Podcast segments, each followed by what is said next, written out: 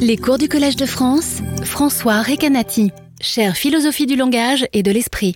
La semaine dernière, j'ai parlé de la distinction entre deux formes de réflexivité euh, dans la pensée ou dans la parole. Et ce que j'entendais par réflexivité, c'est le fait que, euh, que le sujet parle ou pense à, lui-même ou parle de lui-même. C'est le fait qu'il y ait l'identité du sujet et de l'objet, du sujet pensant ou parlant et de l'objet de pensée ou, de parole. Et euh, les deux formes de réflexivité, c'était d'un côté le cas où la réflexivité est accidentelle et seulement de facto, euh, comme euh, l'exemple que j'ai donné, c'était la personne qui, sans savoir qu'il a le, le, ticket de gagnant dans sa poche, pense ensuite au gagnant de la loterie en pensant qu'il a beaucoup de chance parce qu'on apprend qu'il y a 40 millions d'euros. Et donc il pense qu'il a drôlement de la chance, pensant au gagnant et sans se rendre compte que c'est lui-même le gagnant. Donc là, c'est un cas où en fait il pense à lui-même, en fait, comme j'ai dit, donc de facto, mais c'est une coïncidence. C'est pas quelque chose qui était imposé par la façon même dont il se représente, la personne à laquelle il pense. Il se représente la personne à laquelle il pense comme le gagnant. Il ne se le représente pas comme étant lui-même. Et l'idée, c'est qu'il y a une autre forme de réflexivité qui est non pas de facto ou accidentelle, mais de où euh, c'est forcément le sujet lui-même, parce que c'est garanti dès, le, mode de présentation, la façon dont l'objet de pensée ou l'objet dont on parle est représenté ou est présenté, ça garantit d'emblée que ça doit être le sujet lui-même. C'est le cas lorsqu'on pense à soi-même comme soi-même, ou lorsqu'on dit je. Et euh, comment expliquer ce phénomène de réflexivité déjurée Il y a deux problèmes en fait. Le premier problème, c'est expliquer. Et le deuxième problème, c'est expliquer comment ça se fait qu'on ait la même chose dans le langage et dans la pensée.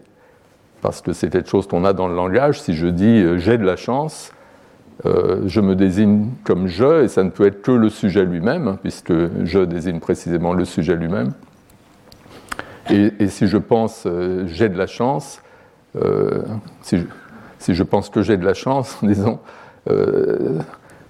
ben, il se passe exactement la même chose. Je pense à moi-même comme moi-même, et donc c'est forcément moi-même. Et la question se pose de savoir donc non seulement comment ça fonctionne, mais aussi comment c'est possible qu'on ait la même chose dans le langage et dans la pensée. Alors ce que j'ai indiqué, c'est que l'explication générale euh, que je pense qu'on peut donner, euh, elle est vraiment simple. C'est l'idée qu'il y a des mécanismes dédiés pour la référence à soi, aussi bien dans le langage que dans la pensée. Il y a des, ces mécanismes sont dédiés, ils servent à ça, de sorte que quand c'est ces mécanismes-là qu'on qu qu déploie, en quelque sorte, qu'on utilise, c'est forcément à soi-même qu'on fait référence.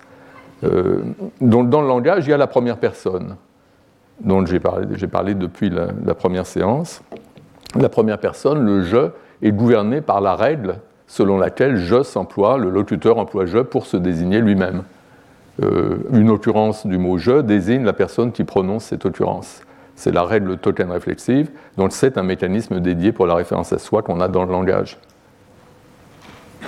Et ce que j'ai dit, c'est que dans la pensée, il y a quelque chose d'analogue. En tout cas, on a besoin de quelque chose d'analogue, d'invoquer quelque chose d'analogue pour expliquer le fait que dans la pensée aussi, on a ce contraste entre la réflexivité de facto et de jure.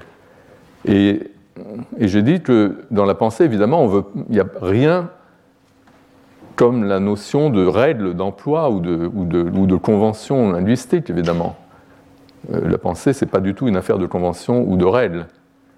Donc on ne peut pas d'emblée utiliser cette notion-là, mais on peut utiliser une, idée euh, qui est suffisamment analogue, c'est l'idée qu'il y a un dispositif mental, en l'occurrence j'ai dit un dossier mental spécifique. Euh, en général, j'ai dit qu'on utilise des, on peut se représenter les concepts à travers lesquels nous nous représentons euh, les choses dont on veut, auxquelles on veut penser.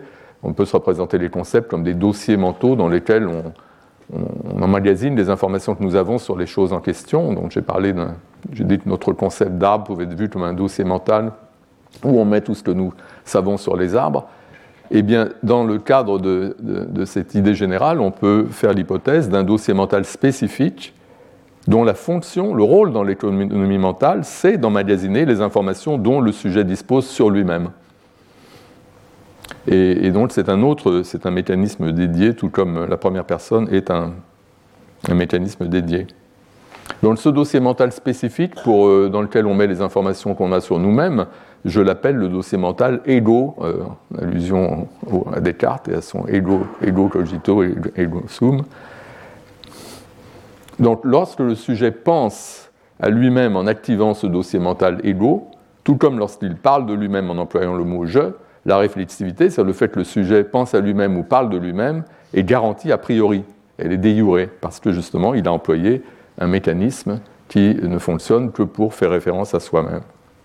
Alors, dans cette, position que j'ai exposée euh, la dernière fois, revient à euh, adopter une, une certaine perspective en ce qui concerne un problème que j'ai euh, mentionné dès la deuxième séance, qui est le problème de l'articulation du mental et du linguistique, et en particulier de la première personne mentale et de la première personne linguistique.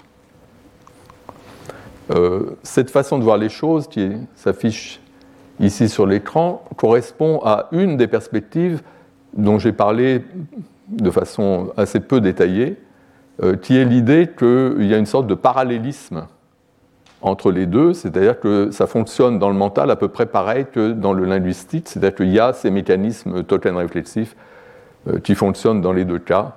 Il y a en l'occurrence, de même qu'il y a un mécanisme dédié pour la référence à soi dans le langage, qui est la première personne, il y a également une sorte de mécanisme dédié de référence à soi dans la pensée, qui est ce dossier mental spécifique, ce dossier ego. Euh, donc une sorte de parallélisme. J'avais opposé cette façon de voir les rapports entre la première personne mentale et la première personne linguistique, j'avais opposé ça à une autre façon de voir que j'avais présentée en premier et qui est très intéressante et pas tellement connue, donc c'est pourquoi j'avais passé un peu plus de temps sur elle, qui est la conception euh, de Benveniste, selon laquelle la première personne mentale dérive intégralement de la première personne linguistique. Ce que dit Benveniste, c'est euh, on a je, il y a cette règle token réflexive, et euh, et le moi, ça n'est rien d'autre qu'une sorte d'effet ou de projection du je, mais c'est parce qu'on a cette réalité de la personne, de la première personne en particulier, dans l'échange des tours de parole dans le discours. C'est pour ça que ça a un sens de se poser comme sujet, et ce qu'on a quand on pense à soi, ça n'est rien d'autre que la même chose, une sorte d'effet de la même chose, effet psychologique, et il décrit même plusieurs niveaux d'effets euh, psychologiques de l'existence de cette première personne linguistique. Euh, donc il y, a ces deux façons de voir, je les avais simplement présentées, euh, les deux.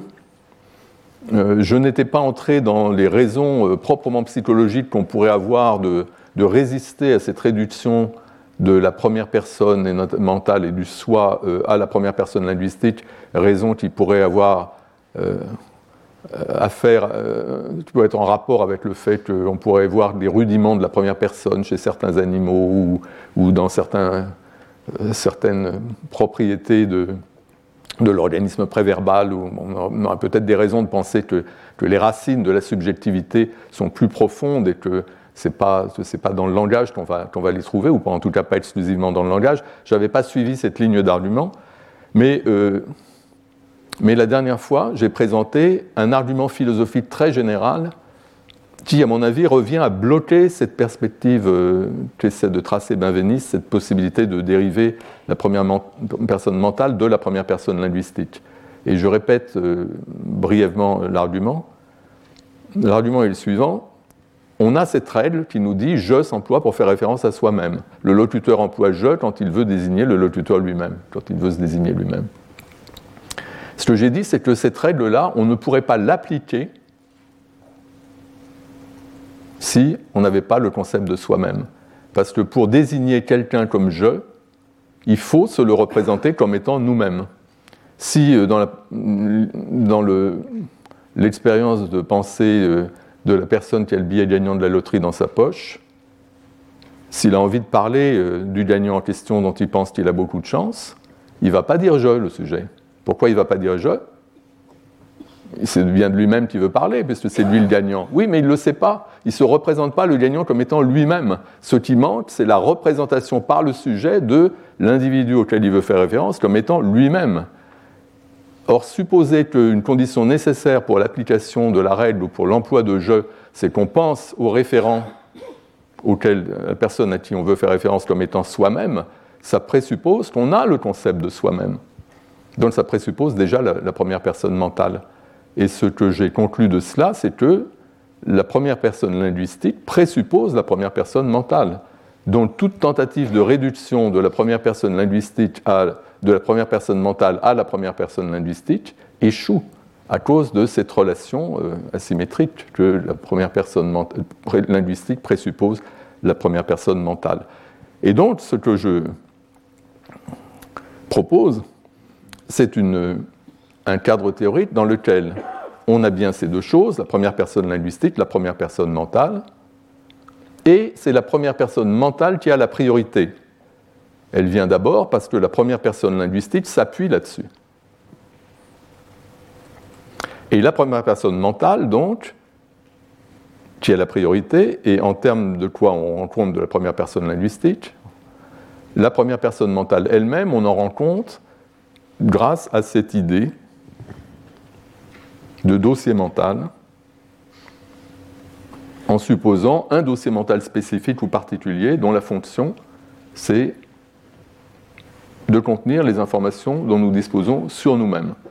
Nous avons donc euh, toutes sortes de connaissances sur toutes sortes d'objets avec lesquels nous sommes en, relation, ou dont nous avons simplement entendu parler. Mais nous-mêmes, évidemment, nous, sommes, nous avons aussi des informations sur nous-mêmes. C'est c'est très particulier, c'est très spécial, c'est très important. Nous avons aussi des façons d'obtenir des informations sur nous-mêmes qui sont complètement spécifiques, et j'y reviendrai.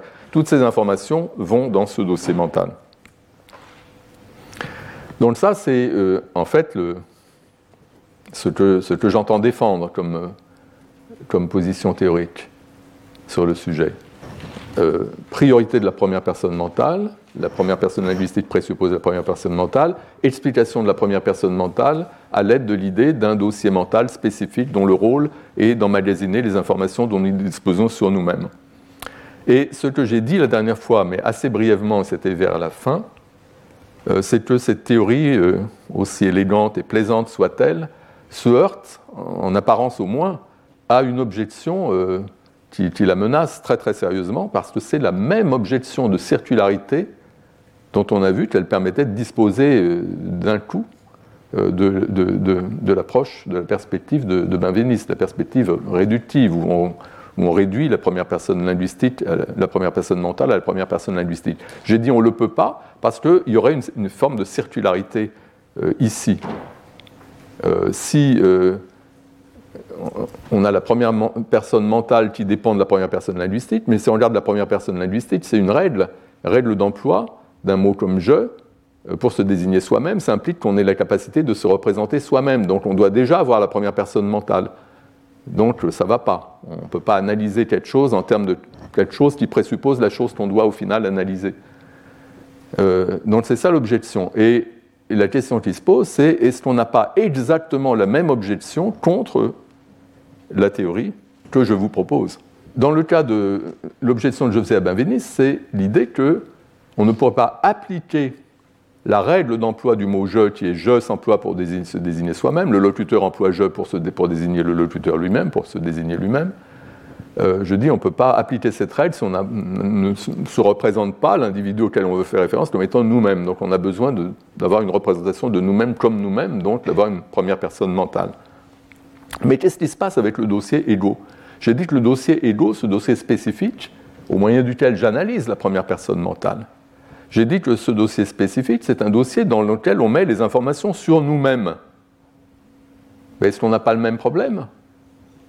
Ça veut dire que quand on a une information, quand on apprend quelque chose sur nous, quand j'apprends quelque chose, comme dans l'exemple que je vais donner dans un instant, que j'ai donné la dernière fois, mais je vais le rappeler, euh, j'apprends que je suis reçu au bac, par exemple, quand on apprend quelque chose, on va mettre ça dans notre dossier sur nous-mêmes. Mais quand on va mettre ça dans notre dossier sur nous-mêmes? Ben, Si on se rend compte que c'est une information sur nous-mêmes, une information qui nous concerne. Parce que si on s'en rend pas compte, par exemple, j'apprends que le gagnant de la loterie, euh, j'apprends que le gagnant de la loterie va euh, gagner 40 millions d'euros. Il se trouve que je suis le gagnant de la loterie. Donc j'apprends quelque chose qui est sur moi-même mais je ne le sais pas parce que je ne me représente pas le gagnant de la loterie comme étant moi-même. Donc cette information va gagner 40 millions d'euros, je ne la mets pas dans mon dossier sur moi-même. Ça montre bien que pour mettre une information dans ce dossier-là, il faut se représenter l'individu que l'information concerne. comme étant nous-mêmes. Et, et, ça implique d'avoir déjà le concept de nous-mêmes. Et donc l'objection, c'est qu'on analyse ici le concept de soi-même au moyen de ce dossier mental spécifique putatif, le dossier ego dans lequel on met les informations sur nous-mêmes, mais pour arriver à faire fonctionner ce concept-là, tout comme dans le cas de la première personne linguistique, pour arriver à faire fonctionner ce concept d'ego, eh ben, il faut savoir qu'une information que nous acquérons est nous concerne nous-mêmes, et ça veut dire qu'on doit déjà se représenter la personne concernée comme étant nous-mêmes, donc on doit déjà avoir le concept de soi. Donc, on ne peut pas analyser le concept de soi au moyen du dossier mental spécifique ego dont je vous parle, si par ailleurs, pour faire fonctionner ce concept, ce, dossier mental spécifique, il faut déjà avoir une représentation de soi. Ça veut dire qu'on n'a pas réussi à analyser effectivement euh, le, concept de soi en termes de ce dossier mental. Objection très sérieuse, d'autant plus que c'est la même qui nous permet de, récuser l'autre approche, qui est l'approche benvenistienne. Alors, à la fin, euh, et là vraiment c'était dans les toutes dernières minutes du cours précédent, euh, j'ai indiqué une solution, une réponse possible à cette objection. Donc aujourd'hui, euh, j'ai dit que enfin, je n'y faisais qu'allusion brièvement et, je vais la développer un petit peu aujourd'hui. Et en fait, je pense que cette réponse à l'objection, fonctionne, encore qu'il y a certainement beaucoup de problèmes, de détails à régler, etc. Ce n'est pas si simple, et je pense que c'est la bonne direction de recherche où aller. Je pense que cette objection permet de sauvegarder l'idée qu'on peut analyser le concept de soi, la première personne mentale, au moyen de cette idée d'un dossier mental spécifique que j'appelle le dossier ego. Alors, ma réponse à l'objection, donc maintenant je la présente, consiste d'abord à concéder qu'il y a quelque chose dans cette objection il est tout à fait vrai qu'on a besoin de disposer déjà du concept de soi pour intégrer à notre dossier ego, ce dossier spécifique putatif où on met les informations sur nous-mêmes, on a besoin de disposer déjà du concept de soi pour intégrer certaines informations dont il n'est pas donné d'emblée qu'elles se rapportent au sujet lui-même. C'est quoi ces informations? Ben, C'est des informations que nous avons sur nous-mêmes, mais qui pourraient se rapporter à quelqu'un d'autre. Et dans ce genre de cas, quand vous avez une information, vous pouvez mettre cette information dans votre dossier sur vous-même si vous pensez que cette information vous concerne vous-même. Mais s'il y a la possibilité que cette information en fait concerne une autre personne, que ce n'est pas de vous-même qu'il est question, eh bien, avant de mettre l'information dans votre dossier sur vous-même, vous devez identifier la personne concernée comme étant bien vous-même. Donc, si vous apprenez que le gagnant va gagner 40 millions, le gagnant de la loterie va gagner 40 millions d'euros, bah, vous avez peut-être une suspicion que c'est peut-être vous-même parce que vous avez joué justement à la loterie. Et, euh, mais avant de, sauter en l'air et, d'ouvrir une bouteille de champagne, etc., euh, vous allez évidemment vérifier, vous allez prendre votre billet, vous allez vérifier le numéro pour vérifier que c'est bien vous. Parce que, évidemment, ça pourrait être quelqu'un d'autre. Et même ici, il y a toutes les chances que ce soit quelqu'un d'autre, vu que les probabilités sont assez faibles que ce soit vous.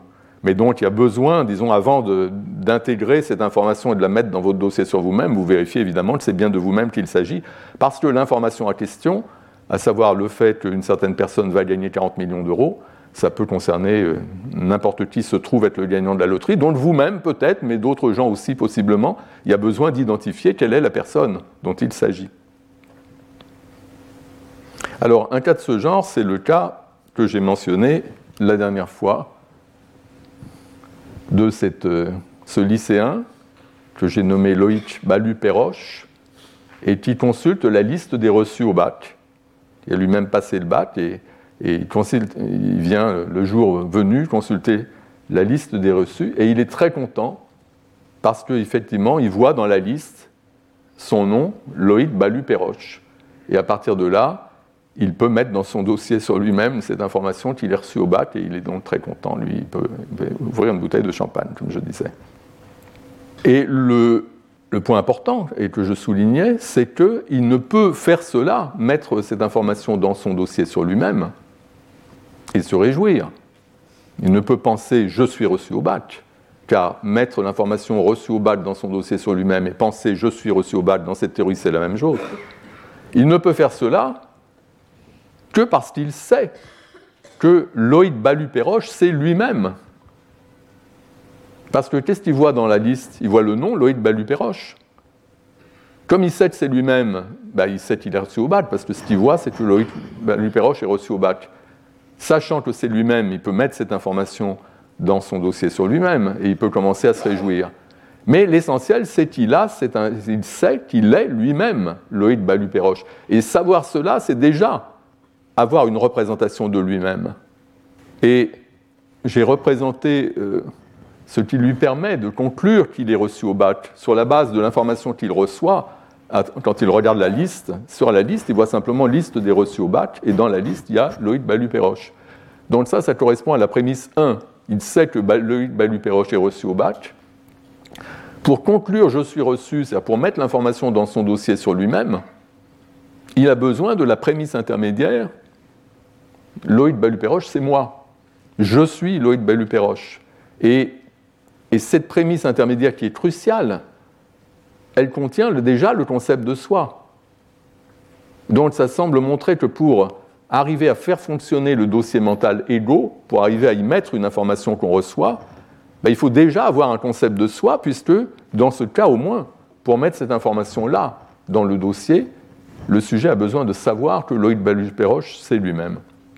Donc il y a une sorte de menace là aussi euh, que sans un concept de soi préalable, on ne puisse pas faire fonctionner ce dossier mental spécifique ego.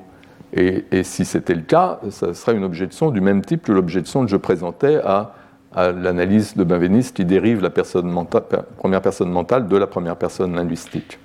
On peut imaginer, euh, pour euh, renforcer ce que je dis, que Loïc Balu-Perroche soit amnésique donc, euh, il ne sait plus qu'il a passé le bac, il se trouve là, il regarde la liste, enfin, il peut savoir, qu'il le sache ou pas, c'est pas important, mais s'il est amnésique et s'il ne sait pas qui il est, avoir la liste des noms, y compris son nom, Loïc Baluperroche, ne va pas l'aider à conclure que lui-même, il est reçu au bac.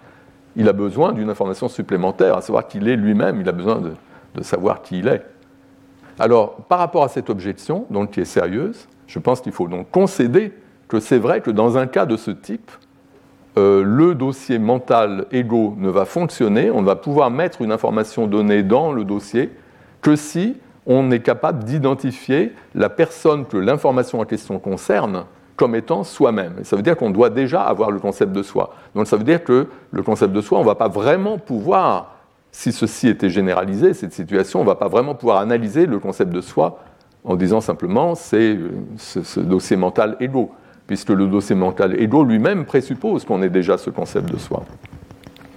Et donc ma réponse à cette objection, qui est très sérieuse, consiste à dire que c'est vrai dans certains cas, comme ce cas-ci, que le dossier mental ego ne pourrait pas fonctionner, on ne pourrait pas mettre cette information-là euh, qu'il ait, reçu, euh, Loïc il ne pourrait pas mettre cette information dans son dossier mental euh, sur lui-même s'il ne disposait pas déjà et indépendamment d'une représentation de lui-même. Donc, effectivement, dans ce type de cas, c'est tout à fait vrai. Ce que je veux nier cependant, c'est que cette situation soit suffisamment générale pour poser un problème pour la théorie.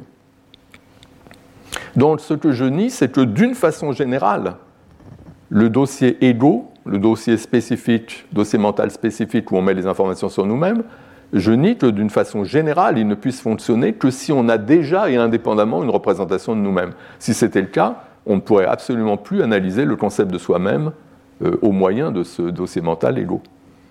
Mais je dis que ça n'est pas quelque chose qui est vrai en général, qui est cette relation de dépendance préalable du, dossier mental ego sur un concept de soi que doit déjà posséder le sujet pour faire fonctionner le concept. Ça n'est pas le cas de façon générale parce qu'il y a différents types d'informations qu'on obtient sur nous-mêmes. Et là, ce qu'on a dans cet exemple de Loïc Balu-Perroche, euh, c'est un cas euh, où l'information Lloyd Baluperoche est reçue, qui parvient à Lloyd Baluperoche quand il voit la liste des noms affichés. C'est une information qu'on pourrait dire en troisième personne. Il n'y a rien de. C'est une information, Lloyd Baluperoche est reçu, tous ceux qui viennent voir la liste voient ça. Il n'y a rien de, de en première personne là-dedans. Il n'y a pas le concept, évidemment, on n'est pas déployé ici. On parle de Loïc Baluperoche au moyen de son nom, qui est une façon objective de faire référence à lui.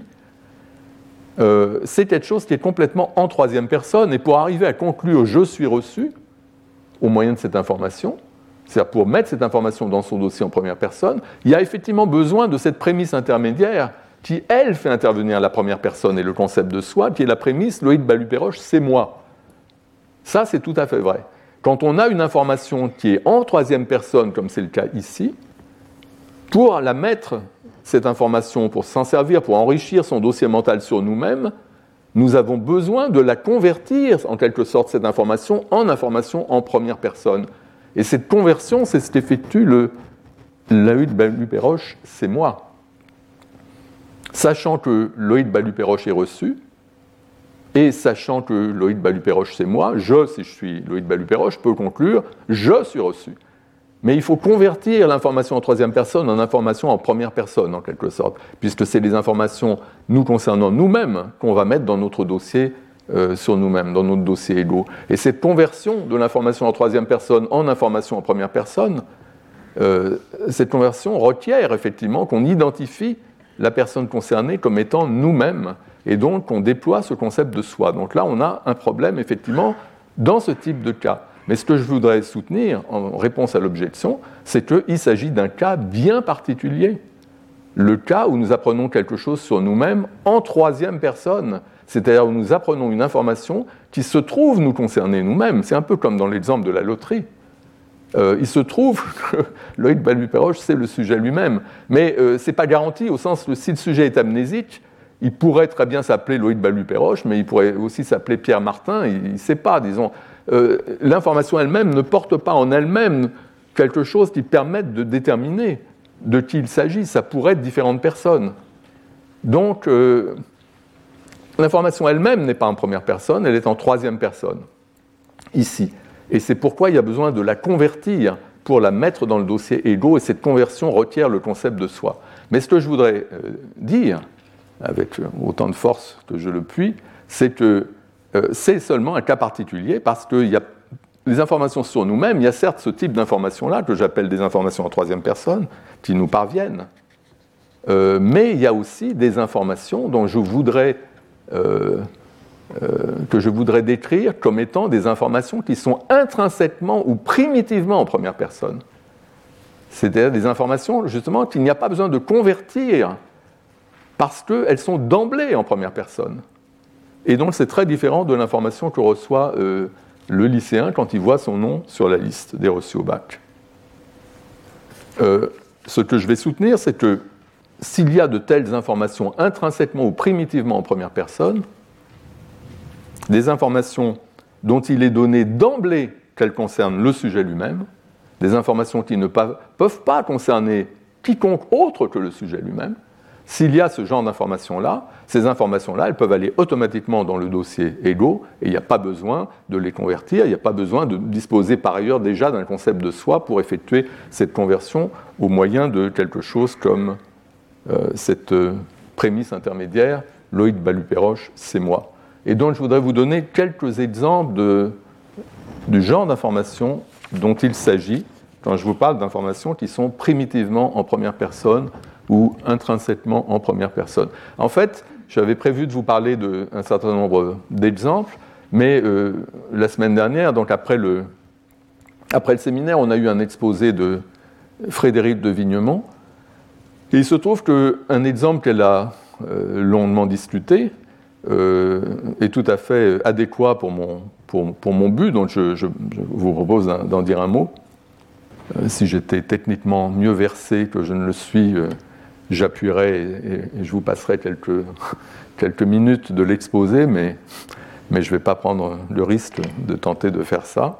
Donc je vais simplement euh, vous rappeler euh, ce dont elle parlait. Elle parlait d'un phénomène euh, étudié par les sciences cognitives, qui est le, fait, le sentiment d'impact imminent. Et c'est quelque chose d'assez simple. S'il y a, euh, donnez l'exemple d'une boule de neige qui arrive vers vous à toute vitesse, bah, vous avez un réflexe immédiatement d'évitement, etc. Euh, et, c'est quelque chose qui se trouve euh, non seulement chez nous autres, un dispositif de détection de, choses qui, vont entrer en collision avec nous dans les instants qui suivent, donc un mécanisme qui calcule la trajectoire, etc., et qui permet justement d'éviter ce genre de collision. Euh, ce qu'elle a dit, c'est qu'il y a des détecteurs spécialisés pour ces choses-là. pour des objets qui s'approchent rapidement et qui nous menacent de collision. Et c'est ces détecteurs-là qui, quand ils se déclenchent, ils déclenchent aussi un, un réflexe, un réflexe d'évitement. Donc on a ça chez nous, mais il y a ça chez, beaucoup d'animaux, et il y a même ça, même ça, disait-elle, chez les insectes, effectivement, chez les mouches, on trouve ça. C'est pour ça que c'est pas très facile de, taper sur les mouches, parce qu'elles ont le détecteur, et donc dès qu'on tape, pof, elles, évitent, elles sont très rapides.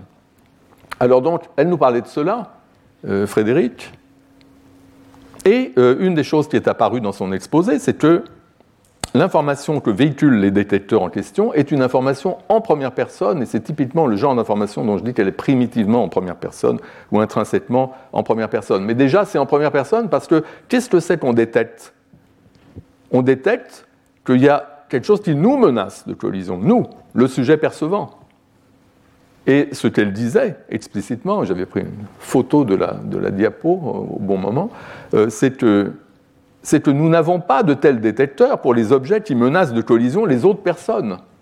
Donc évidemment, il y a toutes les autres personnes. Les autres personnes peuvent être menacées de collision par toutes sortes d'objets, mais nous, nous n'avons de détecteurs que pour les objets qui nous menacent, nous. Et ces détecteurs calculent euh, en gros les, probabilités de collision, etc. Et puis la trajectoire et tout, des, des, choses qui nous menacent, nous. Donc c'est uniquement pour le sujet lui-même. Ça concerne uniquement le sujet lui-même. Quand un tel détecteur se déclenche, c'est que le sujet lui-même est sur le point euh, d'être touché par un projectile ou quelque chose comme ça. Et donc, puisque nous n'avons pas de tel détecteur pour les autres personnes et que le détecteur donne d'informations qui ne peut être que sur nous-mêmes, eh bien, je dis que l'information véhiculée concerne nécessairement le sujet percevant lui-même. En fait, c'est ce qu'elle disait dans son exposé. Et c'est ça que je veux dire en disant que cette information est d'emblée ou intrinsèquement en première personne. Ça concerne le sujet, ça ne peut concerner que le sujet. Et parce que ça ne peut concerner que le sujet, il n'y a aucune nécessité d'identifier la personne concernée. Euh, quand je, quand j'ai cette perception de quelque chose qui m'arrive à la figure et que je recule, euh, j'ai pas la perception de quelque chose qui arrive à la figure de quelqu'un et j'ai la question qui se pose de savoir qui est quelqu'un, est-ce que c'est moi? Et, j'ai besoin de la prémisse euh, euh, supplémentaire, la personne qui va être entrée en collision, c'est moi-même pour réagir. Non, ce détecteur-là ne marche que pour nous-mêmes, donc c'est forcément nous-mêmes, c'est d'emblée en première personne. On n'a pas besoin de convertir cette information-là en première personne, comme si elle était donnée d'emblée d'une façon qui laisse ouverte la question de savoir de qui il s'agit. La question de savoir de qui il s'agit n'est pas laissée ouverte. Elle est tranchée d'emblée par le fait que ce type de détecteur ne fonctionne que pour nous-mêmes. Donc c'est une information intrinsèquement ou primitivement en première personne. Et des choses comme ça, ben, il y en a beaucoup. Alors le type d'exemple que je pensais vous, vous donner sont des exemples où il y a des connaissances que l'on acquiert en quelque sorte de l'intérieur, des choses que l'on sait de l'intérieur. C'est une façon de parler intéressante qu'on emploie souvent. Il y a ce contraste de l'intérieur, de l'extérieur pour des connaissances que l'on a. Et ce que ça veut dire, en fait, quand on parle de connaissances de l'intérieur de l'extérieur, on veut dire qu'une connaissance de l'extérieur, c'est une connaissance qui, qui nous concerne, mais qui pourrait concerner quelqu'un d'autre. Et une connaissance que l'on peut acquérir sur quelqu'un sans que la question soit forcément tranchée de savoir sur qui ça porte Je vous donne un exemple, qui est le premier type d'exemple, la proprioception. Euh, en ce moment, à cet instant, c'est un exemple que je donne souvent, euh, mes jambes sont croisées. Vous ne voyez pas à cause du, train, mais vous pouvez me faire confiance. Je vous le dis, en ce moment, mes jambes sont croisées. Elles sont croisées parce que, comme j'allais vous donner cet exemple, je les ai croisées exprès, mais ça, c'est une sorte de parenthèse. Mais faisons comme si euh, elle se trouvait simplement être croisée. Comment je le sais que mes jambes sont croisées? Ben, Je le sais de l'intérieur, je n'ai pas regardé. Je n'ai pas regardé, mais je le sens. La position de nos membres, nous en avons le sentiment. Euh, nous sommes équipés pour euh, avoir une connaissance par un certain sentiment interne. Nous connaissons la position de nos membres encore une fois, de l'intérieur, le contraste ici, c'est ce qui se passe quand, euh, par exemple, si je me regarde dans un miroir, Supposons par exemple que je sois anesthésié, je sorte d'une opération ou simplement on m'a déconnecté mon système proprioceptif, donc j'ai plus accès à ces informations de l'intérieur. Il y a des gens, d'ailleurs, il y a des pathologies où les gens n'ont plus accès à ces informations de l'intérieur sur la position de leurs membres et la coordination des mouvements est très très difficile pour ces personnes. Ils doivent effectivement acquérir les informations de l'extérieur. Donc en me regardant dans un miroir, je peux voir si mes jambes sont croisées ou pas. Euh, mais cette information-là, quand je vois quelqu'un dans le miroir dont que j'identifie comme étant moi-même et dont les jambes sont croisées, j'obtiens de cette information, de cette façon, pardon, l'information que mes jambes sont croisées, et je peux mettre l'information dans mon dossier sur moi-même. Mais euh, c'est une information qui pourrait aussi concerner quelqu'un d'autre. La personne que je vois, ça pourrait être quelqu'un d'autre. J'identifie la personne que je vois comme étant moi-même. C'est un peu comme la deuxième prémisse dans le, raisonnement de Loïc Balupéroche. Euh, euh, la personne que je vois a les jambes croisées, la personne que je vois dans le miroir, c'est moi-même, donc j'ai les jambes croisées. L'information que j'obtiens à travers le miroir n'est pas d'emblée en première personne, c'est l'information que cette personne a les jambes croisées. Et c'est parce que je m'identifie moi-même comme étant cette personne, parce que je sais que cette personne, c'est moi-même.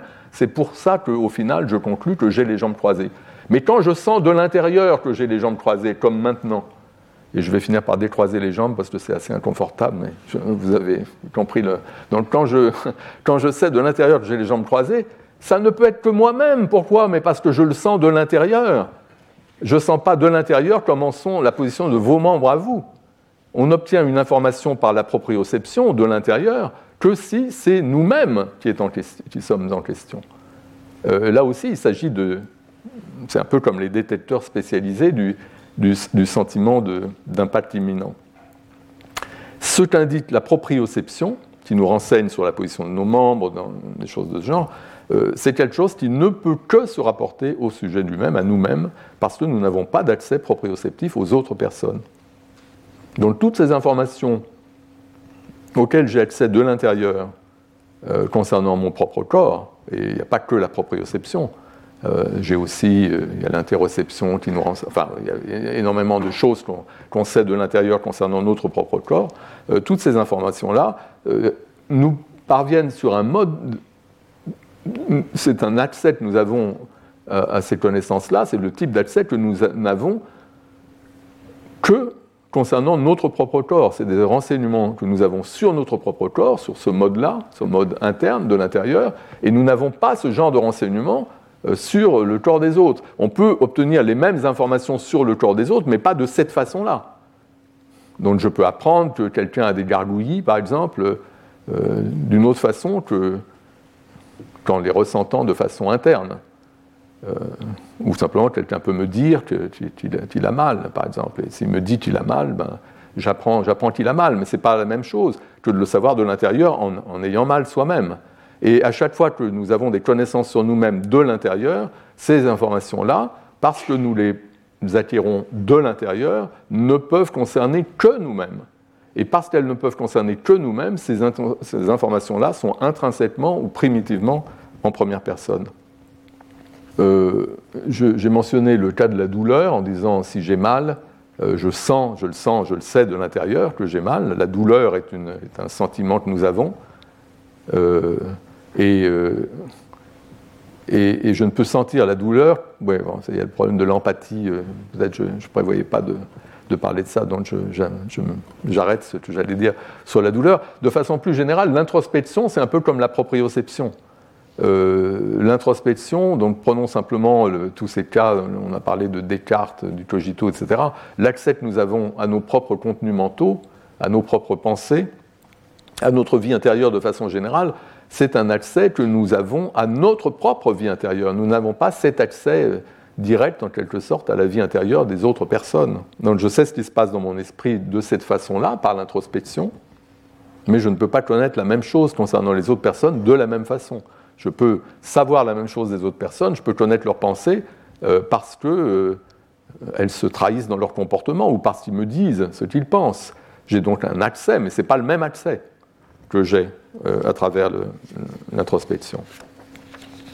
Euh, le dernier type d'exemple où, un accès informationnel est dédié pour la première personne ne fonctionne que pour le sujet lui-même, euh, donc là j'ai mentionné l'introspection et, la proprioception, Euh, le troisième type de cas que je veux mentionner, ce n'est pas tout à fait la même chose parce que ce n'est pas exactement. Le mot d'information n'est peut-être pas euh, aussi approprié encore qu'il le soit quand même, mais prenons le cas du souvenir. Vous vous souvenez de quelque chose? Vous vous remémorez une certaine scène que vous revivez en pensée? vous pouvez faire ça, ça peut être involontaire, un souvenir qui survient ou ça peut être volontaire, vous cherchez à vous souvenir d'une certaine scène et vous y arrivez plus ou moins, etc. Là aussi, je pense que le souvenir concerne et ne peut concerner que l'expérience passée du sujet qui se souvient. Ça veut dire que ce dont vous vous souvenez, ce sont vos propres expériences, à vous. On ne peut pas se souvenir des expériences des autres ou, euh, enfin, c'est un peu comme l'empathie dans l'autre cas, il y, a des, cas un peu spéciaux. Mais, de façon générale, euh, quand vous avez un souvenir, ce souvenir est une trace d'une expérience passée. Vous vous souvenez de votre expérience passée. Si quelque chose apparaît dans votre souvenir, ça correspond à une expérience passée. Alors bien entendu, un souvenir peut très bien euh, être erroné, que vous pouvez vous souvenir de travers. Votre souvenir est incorrect. Et parfois même, le souvenir peut être illusoire, c'est-à-dire qu'il peut ne pas y avoir d'expérience à la source du souvenir en question. Vous n'avez pas réellement vécu l'expérience dont vous croyez faussement vous souvenir. Donc tout ça est possible. Mais même dans ce cas, même dans le cas où c'est une illusion, et a fortiori dans le cas où le souvenir est simplement incorrect, dans tous ces cas, vous croyez vous souvenir. Et dire que vous croyez vous souvenir, ça veut dire que euh, euh, c'est de votre propre expérience que vous croyez vous souvenir. Euh, quand vous avez une illusion, vous vous souvenez d'une certaine scène, et en fait elle n'a jamais eu lieu, c'est une illusion, l'illusion d'avoir vécu cette scène. Dans tous les cas, c'est de vous qu'il est question. C'est à vous que vous attribuez la propriété d'avoir vécu la scène en question. Même si vous faites une erreur ou même si c'est totalement illusoire, c'est à vous que vous rapportez cela parce que c'est comme ça que fonctionne le souvenir. Le souvenir, nous renseigne sur nos expériences passées, d'une façon qui peut être erronée ou illusoire. Il ne s'agit pas de dire que c'est, euh, qu'il n'y a pas d'erreur possible, mais ce qu'il s'agit de dire, c'est que c'est forcément du sujet lui-même qu'il est question. Donc c'est comme la proprioception et l'introspection.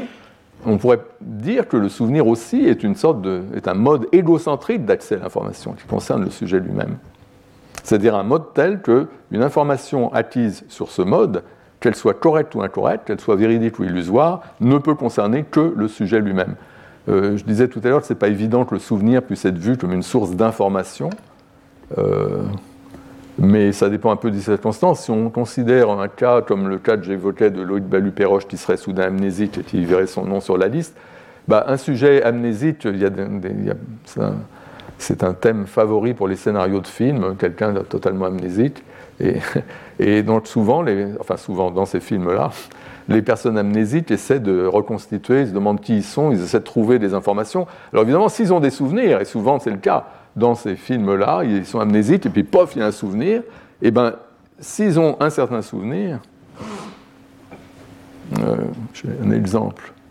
Supposons que un tel sujet amnésique euh, ait ce souvenir d'avoir serré la main de François Hollande, euh, ben, ça lui donne quelques indications sur qui peut-être il est. En tout cas, ça lui indique il a ça comme information. Ce qui est sûr, c'est que son dossier ego, il n'y a pas grand-chose dedans parce qu'il est amnésique, il ne sait pas qui il est. Mais euh, s'il a ce souvenir-là, il va pouvoir, au moins de façon euh, hypothétique peut-être, intégrer à son dossier ego l'information j'ai serré la main à François Hollande, puisque je m'en souviens. Euh, le souvenir, c'est automatiquement une information sur soi-même. En tout cas, si on compare ça avec le cas de Loïc Balupéroche, c'est très intéressant. Le cas de, si on suppose que Loïc Balupéroche est amnésique, il accède à l'information Loïc Balupéroche est reçu au bac, il ne se passe rien. Il ne va rien mettre dans son dossier sur lui-même. Ça n'a aucune conséquence pour lui-même parce qu'il ne sait pas que c'est lui, parce qu'il est amnésique. Maintenant, prenons le sujet amnésique dans le film, le gars qui ne sait plus rien mais qui essaie de, découvrir. Il a souvenir, j'ai serré la main de François Hollande, eh bien, ça va directement dans son dossier Ego, bien qu'il soit amnésique. Il n'a pas besoin d'avoir des informations sur lui-même, de savoir qui il est, pour mettre cette information dans son dossier Ego. Pourquoi il n'en a pas besoin? Parce que c'est un souvenir. et qu'un souvenir porte normalement sur une expérience vécue par le sujet lui-même. Ça ne peut être que le sujet lui-même. Si a ce souvenir-là, ce n'est pas un souvenir qui pourrait se rapporter à quelqu'un d'autre, c'est forcément lui-même puisque c'est un souvenir. Je conclus de tout cela que l'argument de la circularité, opposé à l'idée selon laquelle la personne mentale est une affaire dossier mental spécifique, égaux, qui nous sert à emmagasiner les informations sur nous-mêmes, l'argument de la circularité se révèle inopérant parce qu'il n'est pas vrai que le dossier mental égaux dont je vous parle ne peut fonctionner euh, ne peut pas fonctionner si le sujet ne dispose pas déjà d'un concept de soi. Ce n'est pas vrai de façon générale. Le dossier mental égaux accueille automatiquement les informations acquises sur ce mode spécial de l'intérieur, ou le mode égocentrique comme on peut l'appeler. Ces informations concernent nécessairement le sujet lui-même. Et pour les intégrer au dossier, le sujet n'a pas besoin d'identifier la personne que ces informations concernent comme étant lui-même. C'est déjà fait. C'est forcément lui-même. On n'a pas besoin d'une identification. Donc je pense que ces informations-là, acquises en première personne de l'intérieur, forment le noyau de ce dossier égo. Et je pense aussi qu'elles suffisent à le constituer, au moins à un niveau primitif. Évidemment, outre ce noyau, le dossier dont on parle possède aussi une, ce qu'on pourrait appeler une périphérie. Et dans la périphérie, je mettrai toutes ces informations qui sont acquises en troisième personne, comme l'information euh, Loïc Balu-Perroche est reçue au bac, mais dont le sujet pense qu'elle le concerne lui-même. Si vous pensez, par exemple, que c'est vous le gagnant de la loterie ou que c'est vous Loïc Balu-Perroche, ben, ce que vous savez sur Loïc Balu-Perroche ou sur le gagnant de la loterie, vous allez pouvoir mettre ça dans votre euh, dossier égaux. Mais c'est grâce à cette identification préalable de la personne concernée comme étant vous-même. Identification préalable qui est nécessaire pour convertir l'information en troisième personne en information en première personne. Donc dans ces cas-là, on a besoin d'avoir déjà une représentation de soi pour pouvoir faire ça. Mais justement, on a déjà une représentation de soi à partir du moment où on a un dossier mental qui est là pour recueillir notamment toutes ces informations qu'on acquiert en première personne, les informations qui sont primitivement et intrinsèquement en première personne. Ça nous donne déjà une amorce de ce dossier soi. Et grâce à cette amorce, on peut ensuite enrichir le dossier en ajoutant effectivement d'autres informations qui, elles, présuppose qu'on ait déjà une représentation de soi, mais c'est OK si c'est seulement une partie des informations et non pas toutes. Donc c'est ça la façon dont je voudrais répondre à l'objection. Euh, non, euh, je ne veux pas laisser entendre que, ça résout tous les problèmes ici. Euh, cette idée d'une stratification avec le, noyau, la périphérie, tout ça n'est pas si simple ni si évident, mais enfin en gros ça nous donne une sorte de stratégie qui permet de répondre à cette, objection et c'est la stratégie que je recommande effectivement pour y répondre. Et, maintenant, je voudrais aller un petit peu plus loin dans la caractérisation de ces pensées euh, intrinsèquement ou primitivement en première personne et de ce mode égocentrique. Les informations qu'on acquiert sur ce mode égocentrique, par exemple de l'intérieur, je ne sais pas si on veut employer l'expression de l'intérieur pour toutes les informations acquises sur le mode égocentrique d'une façon qui ne peut que concerner le sujet lui-même. Hmm, je ne suis pas certain, mais, mais quand même j'emploie un peu les deux expressions de façon équivalente.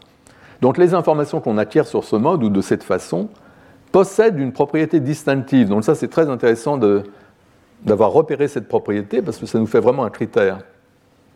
Alors c'est une propriété qui a été repéré par Wittgenstein, dont, à qui il faut rendre hommage sur ce point. Et, euh, mais le nom de la propriété en question dont parle Wittgenstein, qui donne des exemples, le nom de la propriété vient d'un autre philosophe plus récent, euh, à qui euh, je souhaite aussi rendre hommage parce qu'il est mort, il, est mort en septembre. C'est Sidney Shoemaker, un philosophe américain très important. Et il a donné euh, son nom à cette propriété, c'est le nom qui lui est resté, un nom un peu barbare, que j'ai essayé légèrement de simplifier dans la version française. Euh, c'est l'idée d'immunité à un certain type d'erreur qui est l'erreur d'identification. Euh, ce que nous dit en suivant Wittgenstein, c'est que les informations dont je vous parle, les informations qui sont intrinsèquement, primitivement en première personne, elles sont immunisées aux erreurs d'identification, et plus précisément à à un certain type d'erreur d'identification. Et je reviens aux exemples que je vous donnais, vous allez tout de suite comprendre. au demeurant, j'ai déjà parlé de cela dans, mon cours il y a, deux ans, de, de, cette propriété et de Shoemaker. Donc je reviens à l'exemple des jambes croisées, et on va faire comme si j'avais encore les jambes croisées. Donc lorsque j'ai une connaissance de la position de mes jambes par la proprioception, donc de l'intérieur, je sens que mes jambes sont croisées. Il se peut très bien, dans ce cas comme dans le cas du souvenir dont je vous parlais, il se peut que cette connaissance soit erronée ou illusoire. Euh, le cas le pire, c'est le cas où, par exemple, j'ai plus de jambes. On a l'illusion du membre fantôme. Euh, même des amputés, ils peuvent quand même avoir ce genre de sensation euh, concernant la position de leurs jambes alors qu'ils n'ont plus de jambes. Donc ça peut être illusoire, ça peut être erroné. Il y a des erreurs qui sont possibles. Mais ce qui n'est pas possible, et c'est ça l'idée d'immunité à l'erreur d'identification, ce qui n'est pas possible, c'est que je fasse une erreur spécifiquement sur la personne, c'est-à-dire une erreur d'identification de la personne dont il s'agit, de la personne dont les jambes sont croisées. Donc quand je sens de l'intérieur que, j'ai les jambes croisées, peut-être que mon système proprioceptif dysfonctionne et qu'en fait mes jambes sont droites et je ne sais pas pourquoi j'ai ce sentiment. Peut-être que je suis amputé, que j'ai l'illusion du membre fantôme et qu'en fait je n'ai pas de jambes. Mais ce qui n'est pas possible, c'est que ce que je sente, ce ne soit pas mes propres jambes mais par exemple celle d'un autre. Ça, ça n'arrive pas. Ce que je sens de l'intérieur par la proprioception, c'est forcément moi que ça concerne. Que ce soit véridique ou incorrect et illusoire, ce n'est pas le problème. C'est forcément de moi qu'il est question. C'est ça que je vous disais tout à l'heure. Et donc, et ça c'est l'expression qu'emploie Wittgenstein, bien qu'il ne parle pas de, cas comme la proprioception, lui s'intéresse plutôt euh, euh, aux cas comme ce que j'ai regroupé sous le nom d'introspection. Donc, dans ce type de cas, ça n'a aucun sens de dire quelqu'un a les jambes croisées, mais est-ce bien moi?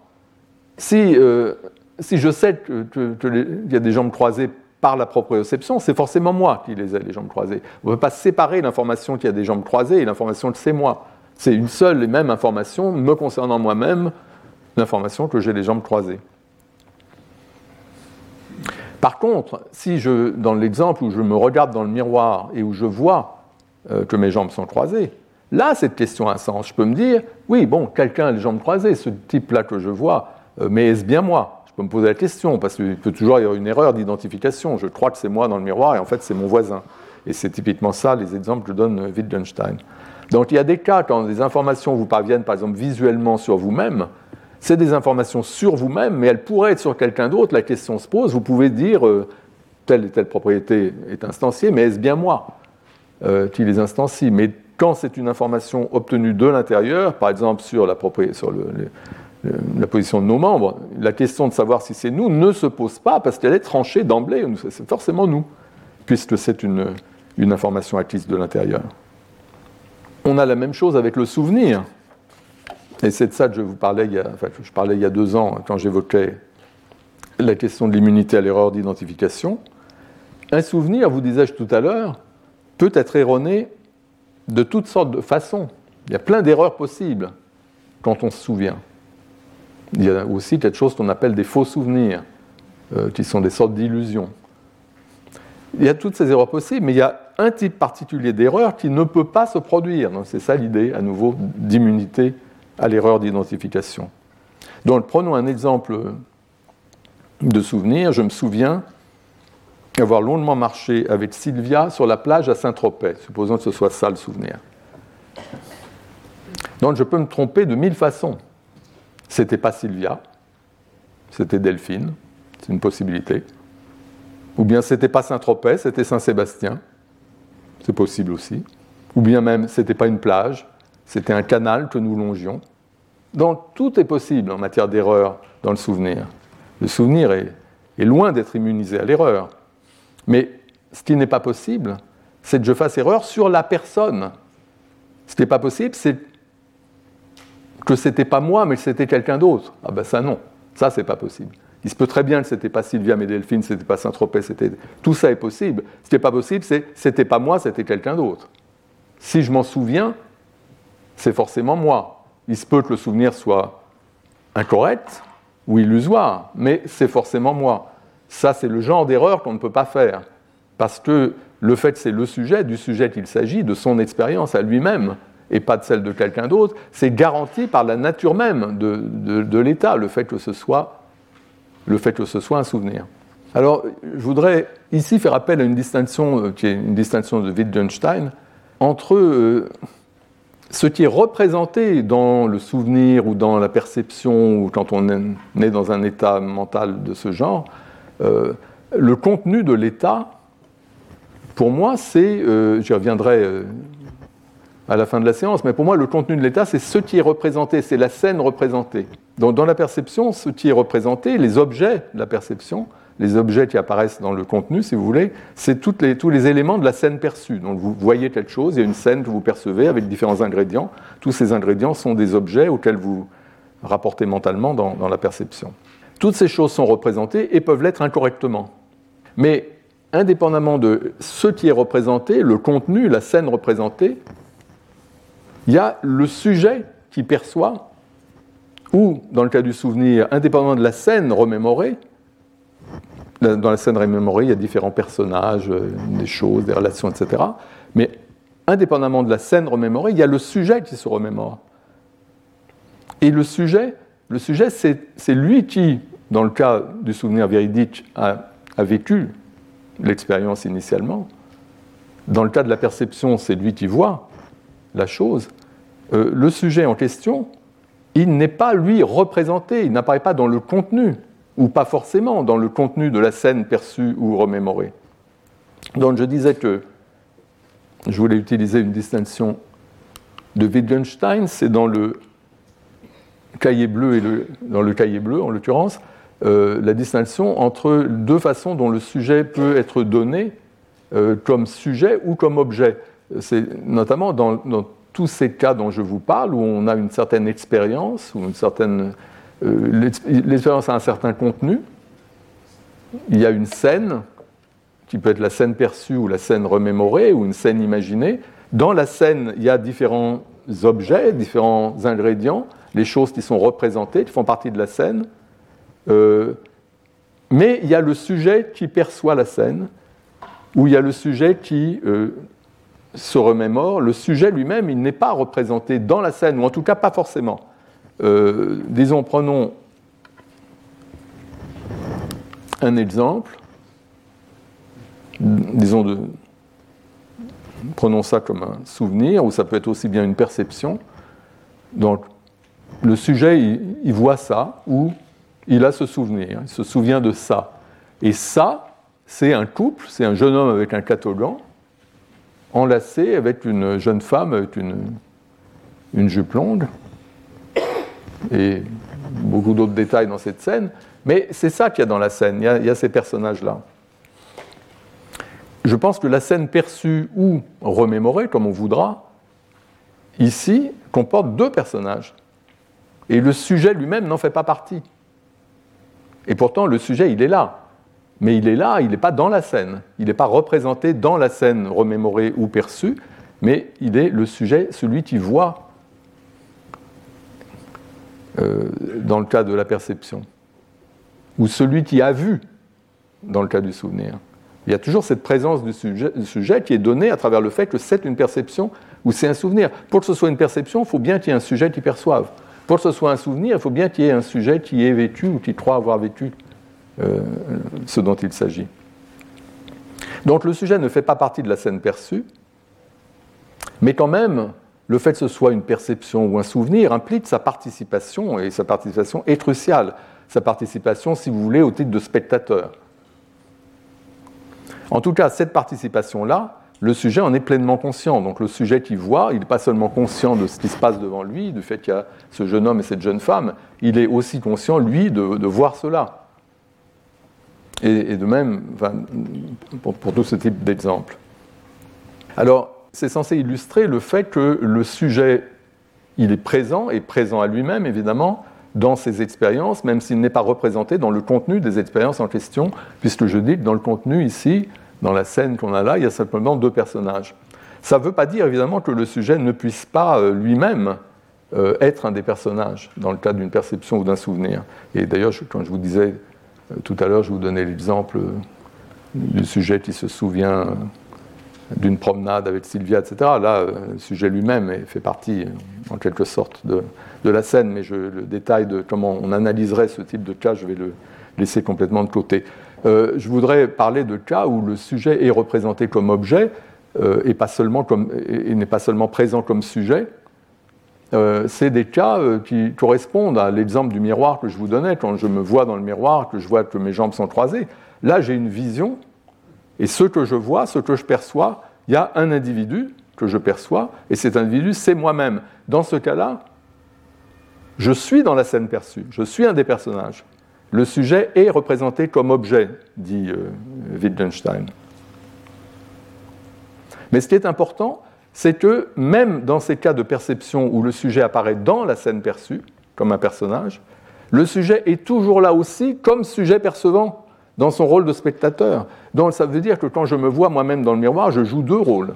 Je suis dans la scène perçue, dans le contenu, mais je suis aussi là, celui qui voit la scène.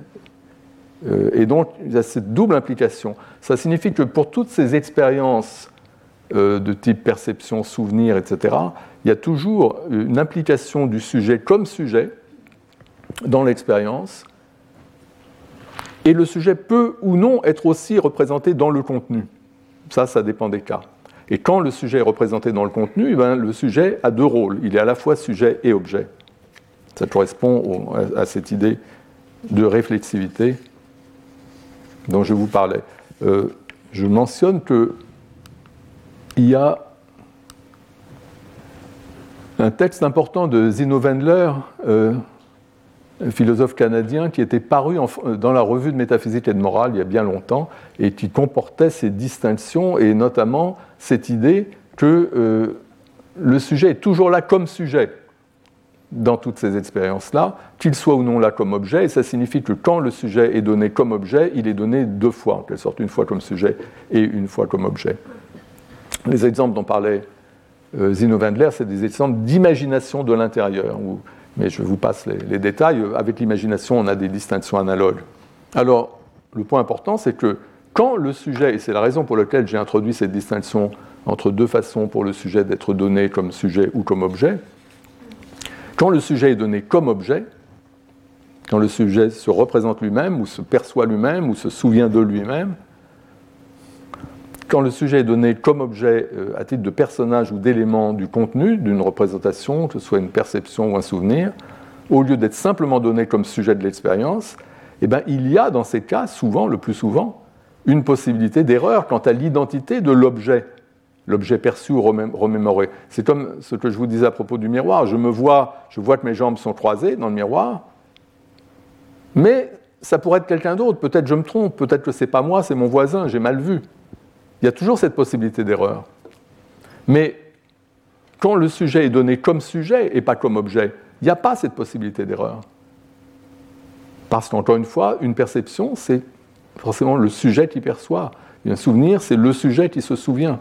Ce pas des choses qui flottent dans l'air et qu'on doit attribuer à, à, telle ou telle personne, qu'on doit identifier. Le sujet, il est d'emblée identifié, c'est le sujet de l'expérience. Donc le sujet qui voit une scène ne peut pas faire d'erreur quant à la personne qui voit. Il peut faire des erreurs concernant tout ce qu'il voit, peut se tromper en pensant que ça c'est un chat, en fait c'est un chien, etc. Tout est possible, mais il ne peut pas se tromper quant à la personne qui voit. Il ne peut pas croire qu'il voit alors que c'est quelqu'un d'autre qui voit. Ça, c'est pas possible. Il peut croire voir alors que ce n'est pas vraiment de la vision parce que c'est une hallucination. Ça, oui, mais c'est toujours lui. C'est lui qui hallucine.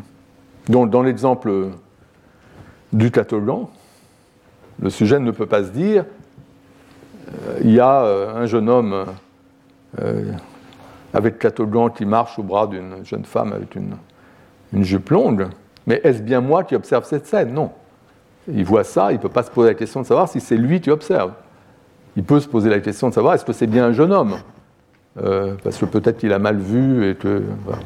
Bon, je ne répète pas ce que je viens de dire plusieurs fois.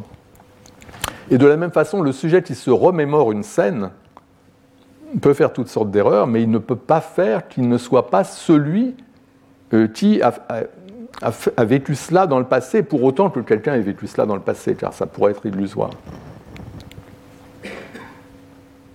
Donc, les erreurs qui ne sont pas possibles, c'est les erreurs spécifiquement d'identification du sujet. Le sujet, il est en quelque sorte pré-identifié. Il n'a pas besoin d'être identifié. C'est forcément le sujet lui-même. Et ça, c'est le propre de euh, tous ces états, toutes ces euh, choses qui sont intrinsèquement ou primitivement en première personne. Bien, alors, il me reste encore un petit peu de temps que je voudrais consacrer assez rapidement à vous en dire un peu plus sur, euh, bah, sur ce que, dans le titre du cours de cette semaine, j'ai appelé la conscience de soi pré-réflexive. Euh, j'ai utilisé une expression assez traditionnelle en philosophie. Cette idée de conscience de soi pré-réflexive, ça se trouve euh, notamment chez Sartre. Vous avez une citation que j'aurais pu donner euh, les séances précédentes que j'ai consacrées à la théorie de la conscience et notamment de la réflexion virtuelle chez les cartésiens, euh, parce que ça y ressemble pas mal quand il dit c'est la conscience non réflexive. Vous vous souvenez que cette réflexion virtuelle des cartésiens, ce n'est pas une vraie réflexion, c'est une conscience qui est propriété de nos états, de nos, de nos pensées, qui n'implique aucune réflexion. C'est quelque chose qui est. Euh, la réflexion, c'est une sorte de d'exploitation qu'on peut faire de la conscience. Euh, c'est ce que les cartésiens appellent la réflexion express. C'est différent de cette réflexion virtuelle qui est simplement la conscience, qui est une propriété de la pensée et qui n'implique pas qu'il y ait une deuxième pensée prenant la première pour objet, comme dans la réflexion, selon certains en tout cas, c'est le cas.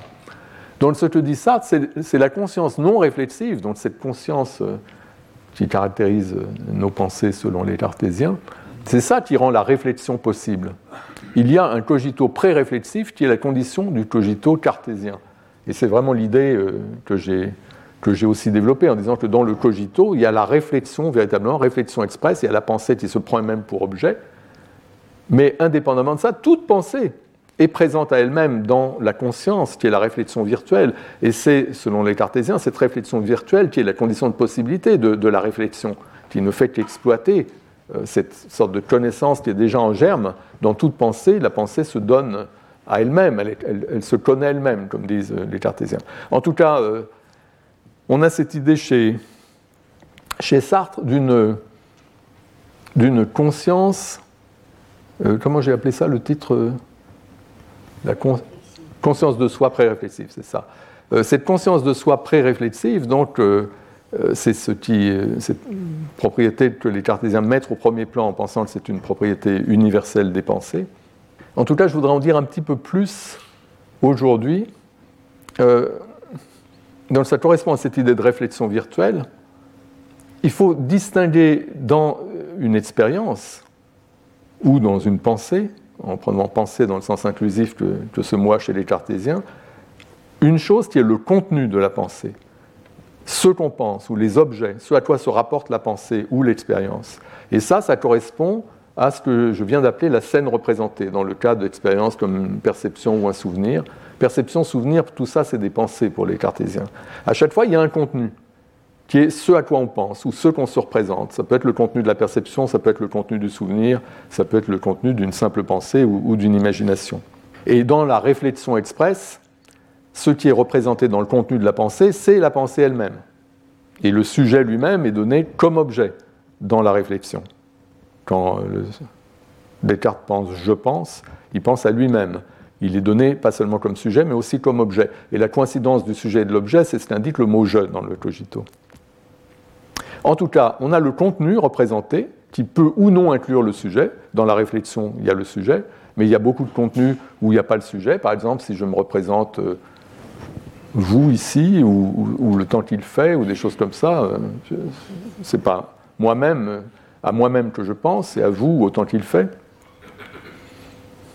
En tout cas, la conscience du sujet, et c'est ça l'idée de, la réflexion virtuelle, la conscience du sujet va au-delà de ce contenu, au-delà du contenu euh, de pensée.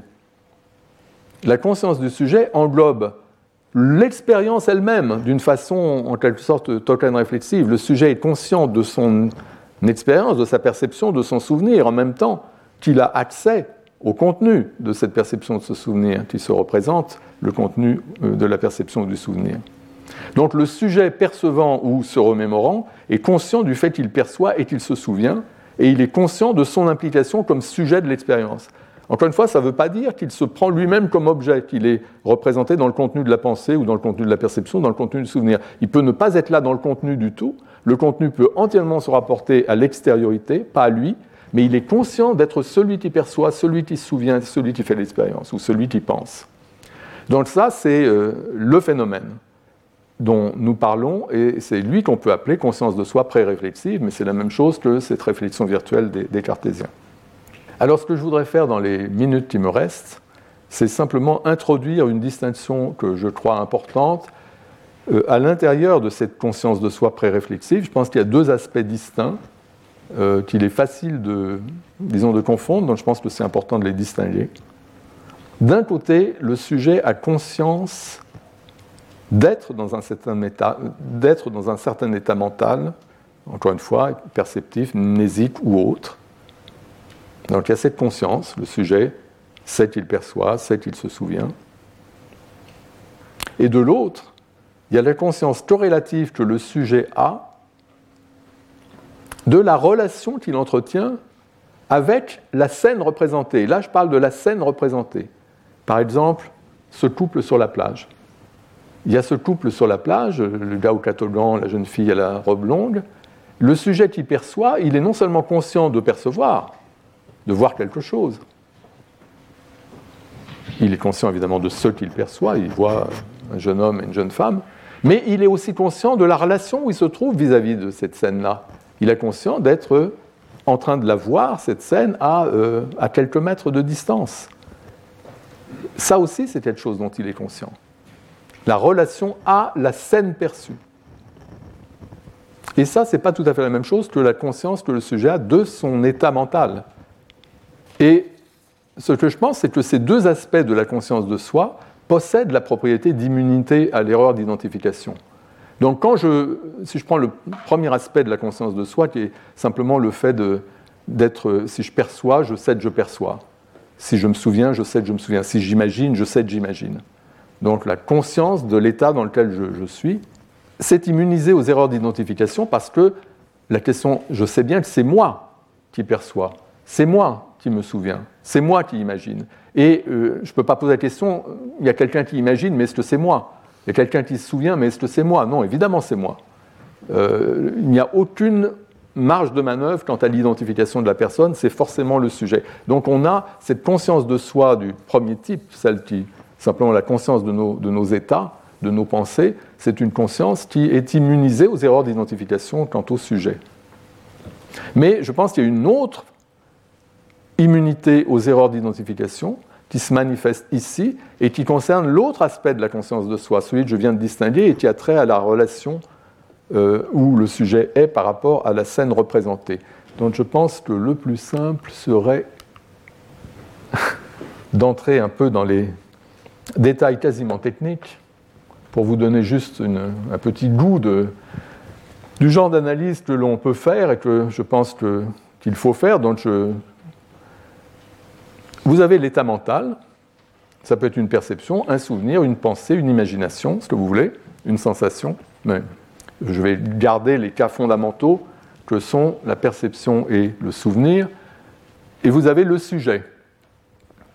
Le sujet S, l'état mental E. L'état mental, je distingue deux choses dans l'état mental, le mode et le contenu.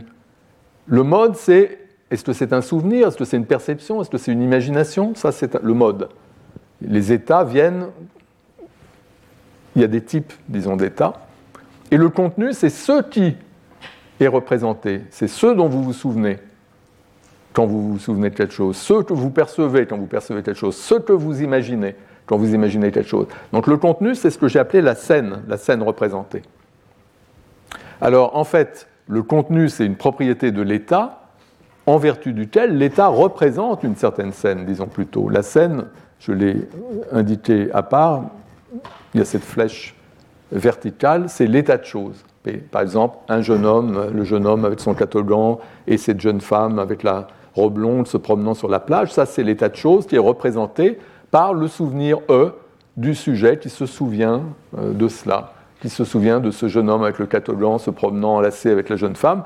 Donc dans ce cas-là, il y a un souvenir qui est un état mental E. Le mode, c'est le mode souvenir, et le contenu, c'est l'état de choses que représente l'état en question, à savoir un jeune homme avec un catogan se promenant sur la plage avec, euh, avec, euh, enlacé avec cette jeune femme. Alors, vous voyez que si le contenu rapporte, renvoie à un état de choses, une scène que l'état représente, le mode, qui est ici le mode du souvenir, lui, il y a une flèche, le mode renvoie à une certaine relation R. Et euh, prenons le cas de la perception. Supposons que je sois là en train de percevoir, de voir le, le jeune homme en question avec la jeune femme. La perception impose, si c'est une perception, alors il doit y avoir une certaine relation entre le sujet qui perçoit et la scène perçue. Et la relation, typiquement, dans un cas normal de perception, je vais mettre entre parenthèses toutes les possibilités de voir les choses à travers des télescopes ou des télévisions, des choses comme ça. prenons les choses simples. Normalement, ce que vous percevez, c'est ce qui est devant vous au moment où vous le percevez. Et donc, le fait que ce soit une perception implique que la scène se passe devant vous. Donc ça implique une certaine relation, c'est ça la relation R entre le sujet et la scène. Et quand vous percevez quelque chose, bah, vous êtes conscient que ce que vous percevez, ça se passe là devant vous. Donc, tous ces ingrédients, on a le sujet S qui est dans un certain état mental, composé d'un mode et d'un contenu. Le contenu renvoie à un certain état de choses qui est la scène représentée, qui est remémorée, perçue, etc., suivant le mode de l'état mental. Le mode lui-même détermine le type de relation dans lequel le sujet se trouve vis-à-vis de cette scène.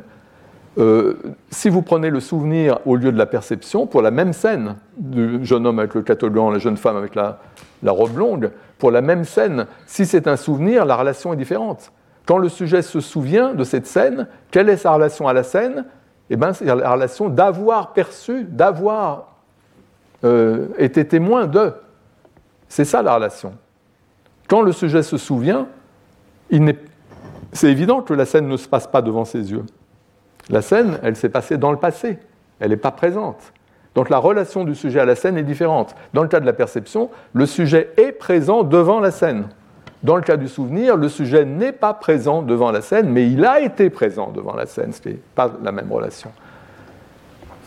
Bon, en tout cas, je...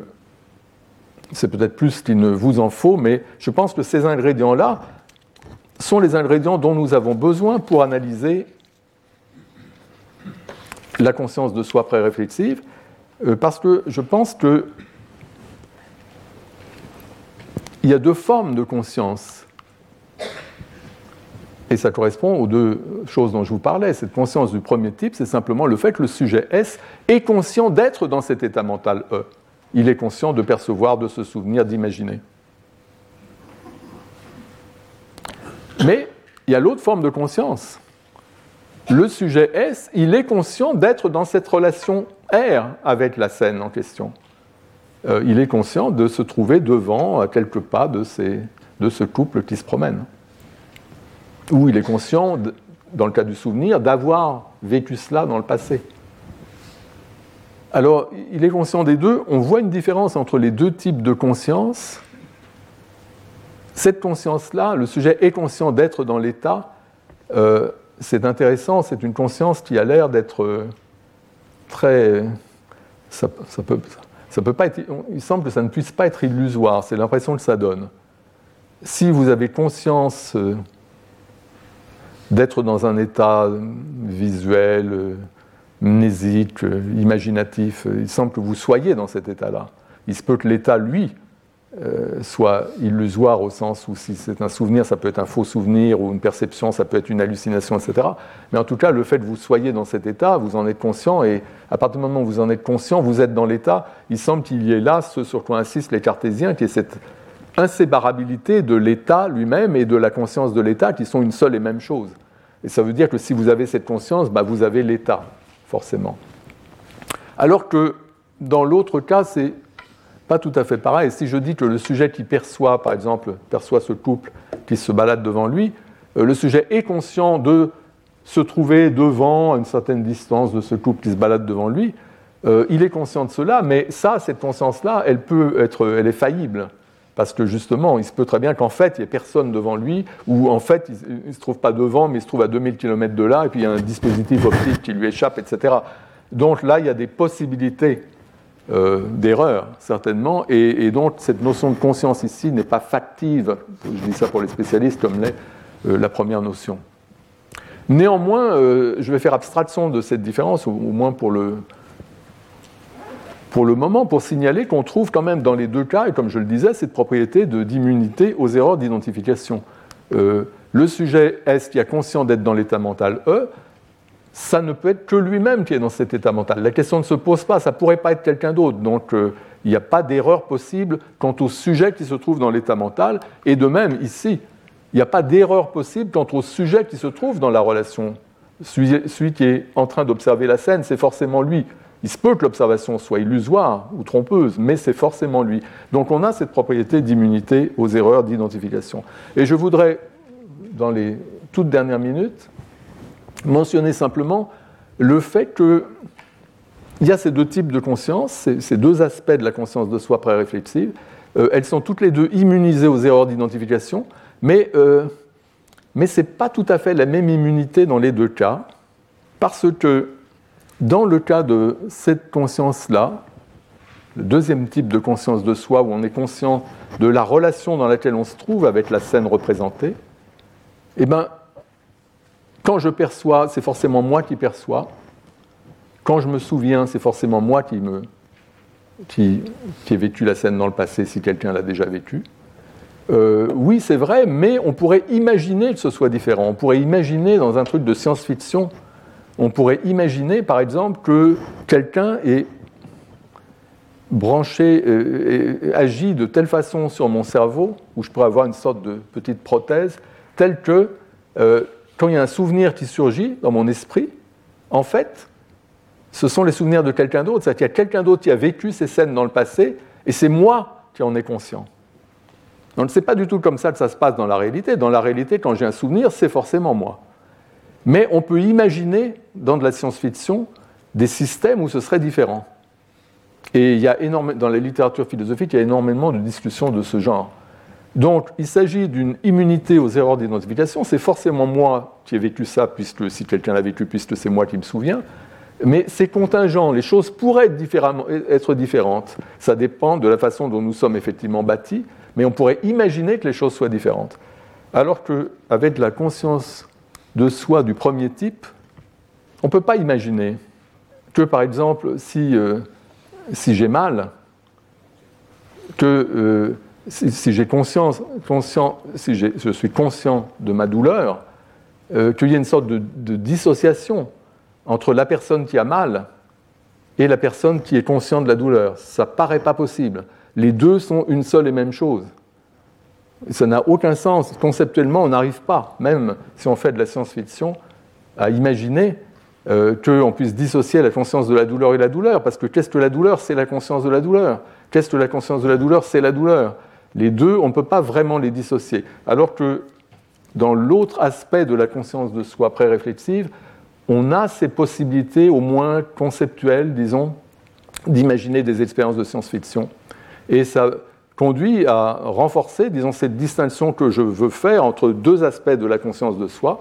Mais dans tous les cas, il s'agit bien de la conscience de soi pré-réflexive, il s'agit d'aspects de, de, de, nos, de nos pensées, de nos représentations mentales, qui, ne font pas partie de ce qui est représenté, du contenu de l'expérience, ça fait partie de la conscience que le sujet qui a une expérience, qui fait une expérience a, et non pas de son contenu.